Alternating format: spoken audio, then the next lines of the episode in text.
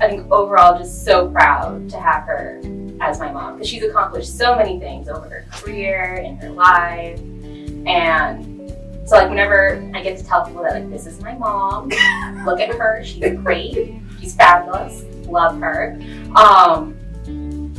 but she's always been like one of my biggest supporters in everything I put my mind to. She's there to help out. Whenever I got too stressed, she was there to be like, calm down, it's not that big of a deal, we'll get through this, like let's see what we can do now, what we can handle, and we'll get it taken care of. We will meet mission. It's something she always says, we gotta meet mission. Yeah, we will.